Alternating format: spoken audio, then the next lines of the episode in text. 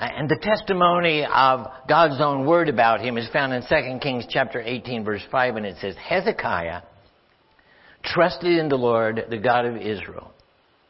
There was no one like him among all the kings of Judah, either before him or after him. In all the years that I have read the Bible verses about him, it was not until May of 1993 that the law, Lord brought to my attention with impact some verses written over in Second Chronicles chapter 32, verses 24 through 26, and I want you to turn there uh, in your Bible or on your phone, whatever you've got your version of Scripture on. They're simple little verses,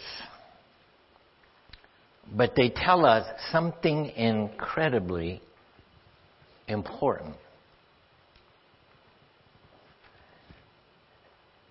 And in Second Chronicles chapter 32 verse 24 it says, In those days Hezekiah became ill and was at the point of death.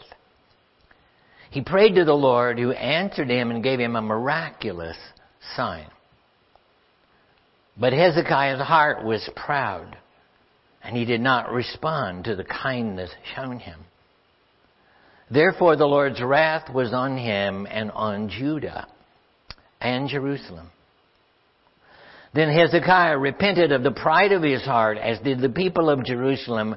Therefore the Lord's wrath did not come upon him during the days of Hezekiah. I was traveling to a city down in Texas, Greenfield, Texas. I'd never been there before. And it was a May afternoon, and I had told the pastor that I would meet him uh, about four o'clock. And as I got fairly close to the city, the Lord spoke to me and said, Nathan, you, you need to find a quiet place and you need to talk to me before you talk to any human being. And so I thought to myself, I thought, well, I don't know exactly where the church is. I mean, I have the address, but I've never been to this city before. But, but, but I'm going to guess there's probably a city park somewhere there. And I'm a little ahead of schedule. So I'll just go to the city park and I'll just spend some time and find out what it is that the Lord wants to say to me. And so it just so happened that the church was literally right outside the edge of town on the highway that I was traveling on, and I went right by it. And sure enough, about a mile and a half down from the church was a nice little city park, and so I, I pulled in there. It was warm in Texas in May, and so I found a shade tree and rolled the window down. And I had my Bible and stuff in, in the back of, of the trunk, and so I, I went back there and opened it up and got my Bible and slid back into the driver's seat of the car. And I, I just picked up reading where I'd been reading earlier in the day for, for my morning devotion time, which happened to be in Second Chronicles. And I, I read down, down through a chapter and started here in, into chapter 32 and suddenly saw these verses. And it shook me because this man was my hero. And it made me ponder the significance of why God would include these things for us to read about one of the really great spiritual greats in the Old Testament. And it made me realize that surely there was something here for us to consider saint and sinner alike. Now the Bible has a great deal to say about pride. Uh, when the writer of Proverbs lists six things that God hates, he puts pride at the top of the list. Another writer tells us that pride is an abomination in the sight of God, and he reminds us that it's fruitful of disaster since pride goes before destruction and a haughty spirit before a fall. When Jesus mentions the evils that really defile a man or a woman, that rot their soul, he mentions pride as one of them. And when Paul over there in the first chapter of Romans utters that scathing indictment against the pagan society of his day, he names pride as one of their ugly sins. And both James, the Lord's brother, and the apostle Peter joined their voices in saying, God resists the proud, but gives grace to the humble.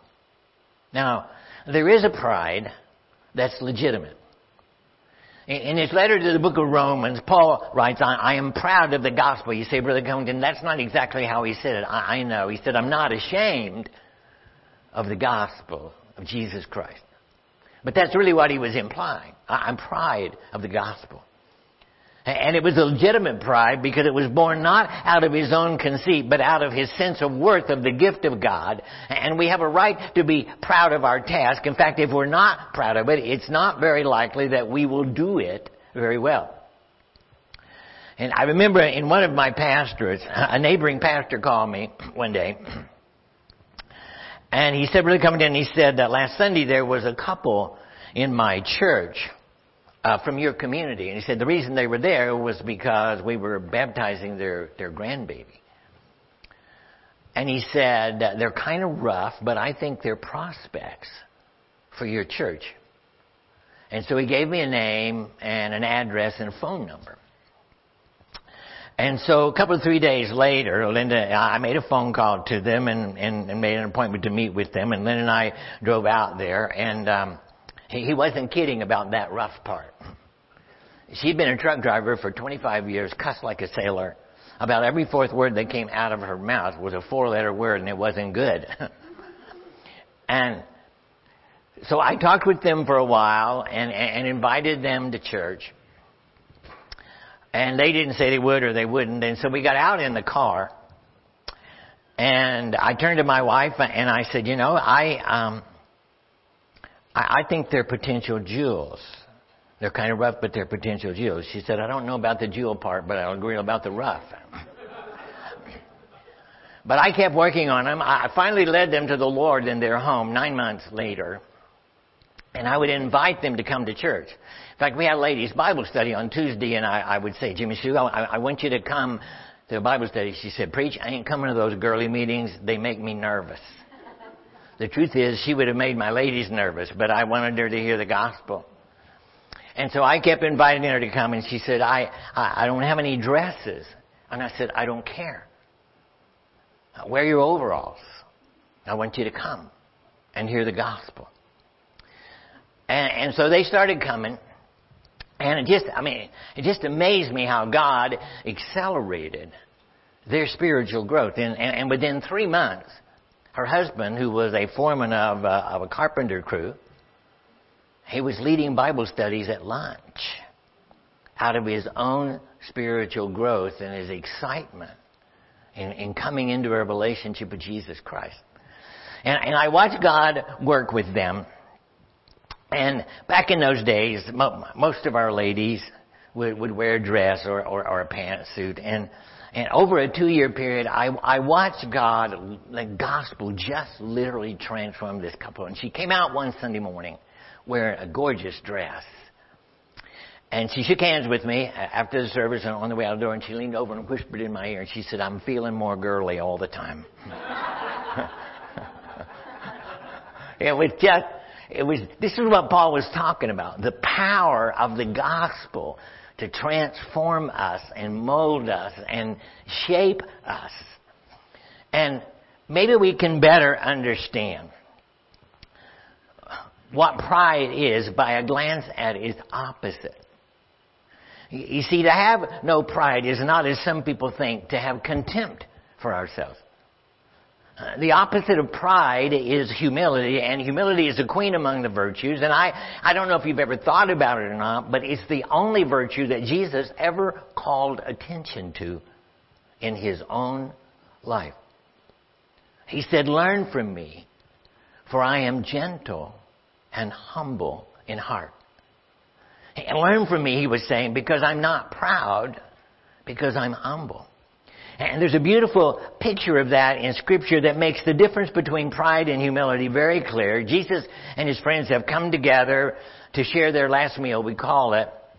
literally that, in the upper room. And it just so happened that there were no servants present. Possibly the meal was being taken in secret because of the animosity against Jesus, and it's only really a matter of hours before he'll be crucified. And in those days, everybody walked in sandals on dusty roads, and and so to wash your feet was not just a ceremonial kind of thing. If you were going to enjoy the meal, people needed to have their feet washed. Um, more, more than just kind of this ritualistic kind of thing. And that, that task was reserved for the youngest servant. It was considered the lowest activity in the culture at the time. And Jesus girded himself with a towel, took off, took off his outer garment, girded himself with a towel and got a wash basin and, and began to wash all the disciples' feet. Now, Peter could have done it, but personally, I don't think I would have wanted to suggested it to him. And James and John were there, but they were called the sons of thunder for a reason, so I don't think I would have wanted to suggested it to them either. But Jesus had a different feeling about the matter. And, and so he washed their feet. Why? Why? Was it because they had no self-respect? No. He did it because he had cast out pride. And the fact that he had cast out pride didn't mean that he had contempt for himself. Uh, no man ever had a more beautiful self-respect than Jesus. Uh, notice his attitude over in the 13th chapter of John's Gospel. As he's doing this Lording text, verse 3 says, Jesus knew that the Father had put all things under his power that he'd come from God and that he was returning to God. So he got up from the meal, took off his outer clothing and wrapped a towel around his waist. In other words, in the very moment when Jesus was most conscious of who he was, where he had come from, and where he was going to return. In that moment, he stopped and in humility, he did the lowliest, the most lowly task in his culture. You see, pride is not, not self-respect. It's an ugly self-conceit. But even realizing what pride is, why, why, why should we refuse it a place in our heart? Right? There's some very definite reasons. Some of them are just really, really simple. And, and the first one is this. Uh, we shouldn't allow it in our hearts because it's just downright silly. You remember that nursery rhyme about little Jack Horner? It goes, you know, little Jack Horner sat in the corner eating his Christmas pie. He stuck in his thumb and pulled out a plum and said, well, thank you, Jesus. oh, you, that's not the way it goes? well, thank you, Mom. Now, he stuck in his thumb and pulled out a plum and said, what a good boy am I. Good for what? I mean, he doesn't have any gratitude for the tree that grew the plum. And the God who, who created the tree doesn't have any, any gratitude for the unnamed cook who made the pie. No, you see, he, he only thought of his own greatness. He said, what a good boy am I. Good for what? Good, good because he could stuff his stomach with something that others had put in his hand. I mean, you say, Brother Compton, that's really, really silly. I know, but you'll remember it. Because pride is that foolish. I mean, there isn't anything that you and I have that somebody else, including God, didn't give to us. Uh, if you have a beautiful countenance, uh, you did nothing to obtain that. If you have a lovely voice, you may train it, but God Almighty decided whether you would have one like that or one like I've got. I just make a joyful noise. It's not joyful to people sitting next to me when I'm singing, but God enjoys it. Oh, okay. Hopefully, because I'm singing from my heart. Um, well, if you've got a bright mind, you can discipline it and you can enhance it, but, but folks, God decided about the IQ. In fact, the very fact that we were born, a couple of other people made a decision about that. There's really nothing that we have that didn't come at the hands and the love of somebody else. And it sounds silly, but, but we're so often like little Jack. Secondly, we, we need to get pride out of our lives. Oh, this is going to be great. Don't you just love technology? Can you help me back there?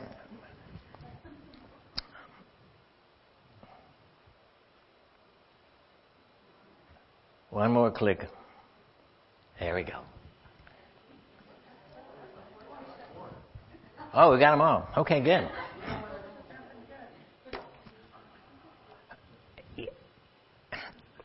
We need to get rid of pride because it's so weakening. How many, how many of us have observed, we, we've watched football teams swagger out on the field only to slip away in defeat. Not because they had no skill, but because they were too sure of themselves. And how many have lost moral and spiritual battles? Not because they didn't have a chance to win, but because they were too conceited to avail themselves of the resources that might have given them victory. Solomon was right when he said, pride goes before destruction and a haughty spirit before a fall.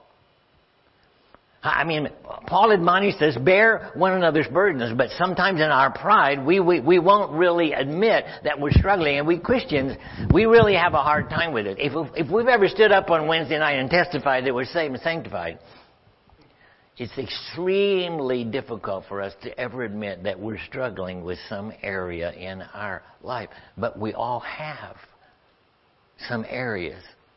I mean, the enemy of our soul knows our weakness. And he never forgets where it is. And he knocks on that door every opportunity that he has. Third reason that we need to get pride out because because pride is cruel. It's harsh in its judgment. It's constantly in search of the worst instead of the best. Do you remember the story that Jesus told over there in, in the Gospel of Luke chapter 18? It was about a Pharisee who came to the temple to pray. And he was the very embodiment of pride. I mean, as he stands there praying, he uses words like these. I thank you, O God, that I'm not like other men. Well, what did he think about you and me? Thieves, rogues, immoral. Wouldn't that bless your soul to know somebody at the church was praying for you like that? You see, in his eyes, all men and women are crooked. All others are eager to take advantage. All others are unclean in their lives. As far as he's concerned, he alone is all that he ought to be. He has a good eye on himself, a bad eye on everybody else, and no eye on the Lord at all. And you see, not, not only are proud men and women, I'm going to try this again just to see if it's going to help us. Now, it's decided to freeze. Um, not only are proud men and women eh, cruel in their judgment, but they're equally cruel in their conduct. It is not easy to live with somebody who is proud. The proud person is always right and you are always wrong. And if some difficulty arises, if somebody gets his feelings hurt, it's the pride one who's the last to forgive. If he wounds another, if she wounds another, they're, they're reluctant to apologize. Pride is willing to break its own heart in order to have the questionable pleasure of breaking the heart of somebody else. Talk about stupid. There is really no measuring the hell that's been turned loose in this world through the pride of individuals and of nations. Pride is a cruel, murderous, and damning thing. And a fourth reason why we need to get pride out of our lives is that pride makes for wretchedness. We would expect that since to be prideful is cruel and selfish. Jesus said, Blessed are the poor in spirit. Blessed are the meek and merciful. You see, just as these Beatitudes are true when stated positively, so the opposite of them is also true. If the humble are happy, then the proud are unhappy. There is not a prideful heart in all the world that knows the secret of abiding joy. I mean, if you just want, if you just want something that will torture you, just cultivate pride. And the final reason that we need to throw pride out of our lives is because pride shuts the door to fellowship with God. I want to go back a moment to that story that Jesus told about those two men praying in the temple. There's a tremendous contrast between those two men. First, there's a contrast in their outer character. Now, the Pharisee, in spite of all of his fault, really has a lot to say for himself. I mean, he's decent and respectable. He led a clean life. He paid his debt. He's a pillar in the church and the state. The publican, on the other hand, he, he's a renegade. Uh, to all intents and purposes, he, he's a traitor to his country. But not only was there a contrast in their character, but there was a contrast in their prayers. Listen to the Pharisee. God, I thank you that I'm not like all the other men, robbers, evildoers, adulterers, or even like this tax collector. I fast twice a week. I give a tenth of all that I get. Now, what's he seeking in his prayer? The answer is nothing. He simply stands up in his pride and brags on himself in the presence of God. He virtually tells God how fortunate he is to have such a person like this on his side. What a perfect servant he, he thinks he is. But the publican, on the other hand, he has no pride. I mean, he doesn't have a single word to say for himself. He, he's made a mess out of his life and he knows it and standing in the presence of his disappointed Lord, he doesn't even dare to lift his eye toward the heaven, but he smites himself on the chest and he prays this very human and very tender prayer. God, have mercy on me, a sinner. And then comes the final contrast. There's a contrast in the results of their praying. What happened when that Pharisee prayed? Absolutely nothing. Having all but broken his arm to pat himself on the back, he went down to his house when the service was over, cold as an icicle and hard as a nail. Why did that happen? Well, it wasn't because God didn't love him. It was because the Pharisee was too proud to receive what God was eager to give him. But Jesus tells us the Pharisee, or uh, the publican rather, went down to his house justified. He went back home in the fellowship of God. It happened because he humbled himself before God and he admitted that he needed to be forgiven. And the good news is God forgave him. And, and what an incredible warning this incident in the life of Hezekiah is for us all. Pride is a danger for godly men and women. A good number of years ago now, my wife and I were having a conversation about something, and she said to me, Nathan, I, I think you've become prideful about that. And I said, well, I don't agree with you, but, but I'll talk to God about it. That was my first mistake. Because when I talked to him about it, he agreed with her. And so I came back and I apologized to her. And she cried. She said, You didn't have to do that. And I said, Yes, I did have to do that. I'm your spiritual leader and I sinned in front of you. And if I'm going to sin in front of you, I need to repent in front of you. And apologize. I mean, think about it, folks. If pride was an issue for Lucifer and one third of the angels standing in the very presence of the glory of God, then imagine what kind of a temptation that is for you and me in this sin darkened world. You see, the saving element for Hezekiah and for us is seen in verse 26. It says, Then Hezekiah repented of the pride of his heart, as did the people of Jerusalem. Therefore the Lord's wrath did not come on him during the days of Hezekiah. May the Lord help you and I to be so wise. Now, you see, I really don't know anything about you. Though this is my second time to be here. And, and no, your pastor hasn't said anything to me about anything. Um, number one, I wouldn't let him. But number two, he wouldn't just because he's a respectful man of God. Uh, if I have said something in in these messages that that struck a responsive chord, it's because I talked to somebody who knows a whole lot more about you than your pastor does.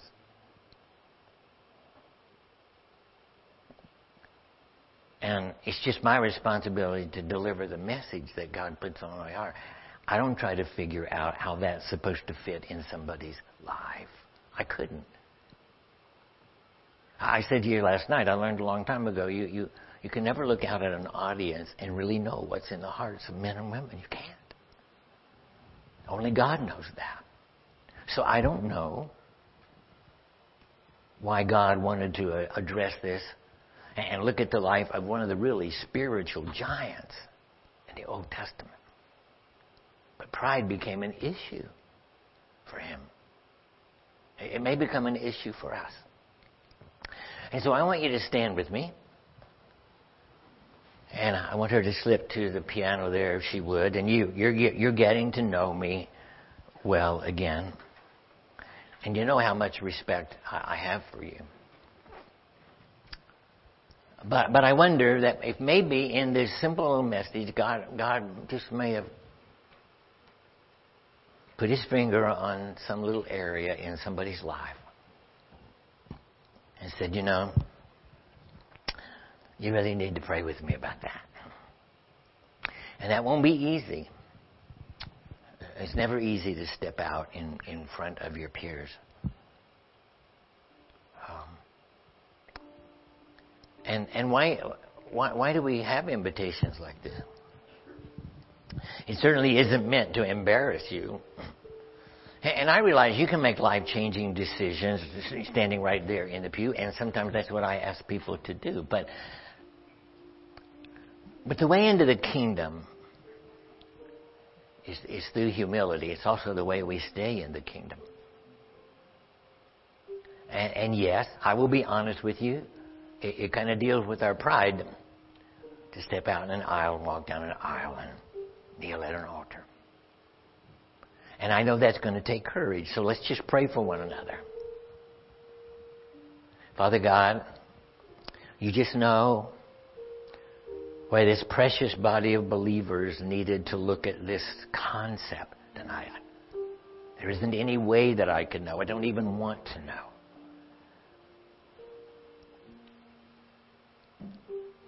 But I know that how shocked I was, Lord, when you pointed out this, this flaw in my hero's life. And then you begin to apply it to my own. And maybe without really, really realizing it, Lord, maybe, maybe there's some area in our life where we've become prideful. And that's a danger for us all.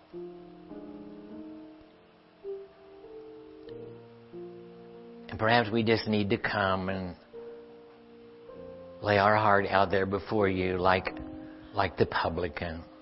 Just humble ourselves. And ask you to put things in perspective for us.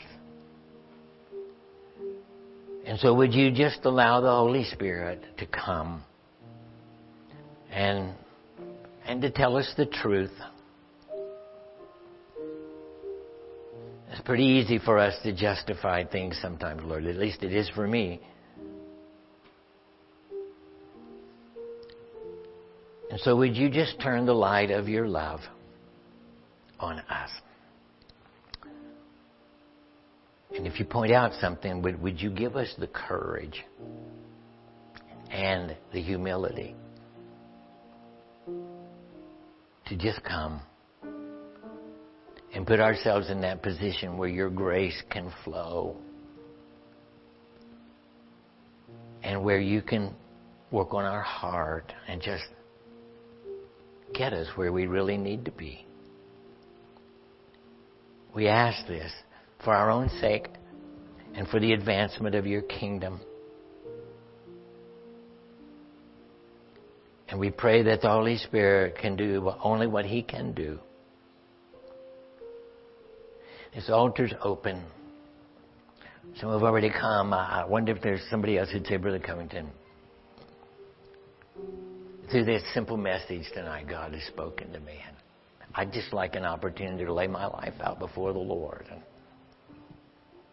to pray. Well, I'm not going to tarry long. I just respect you so much.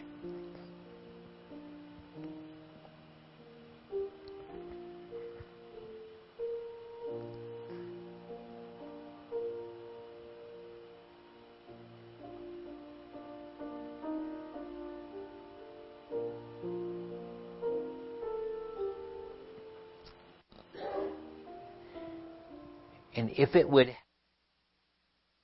come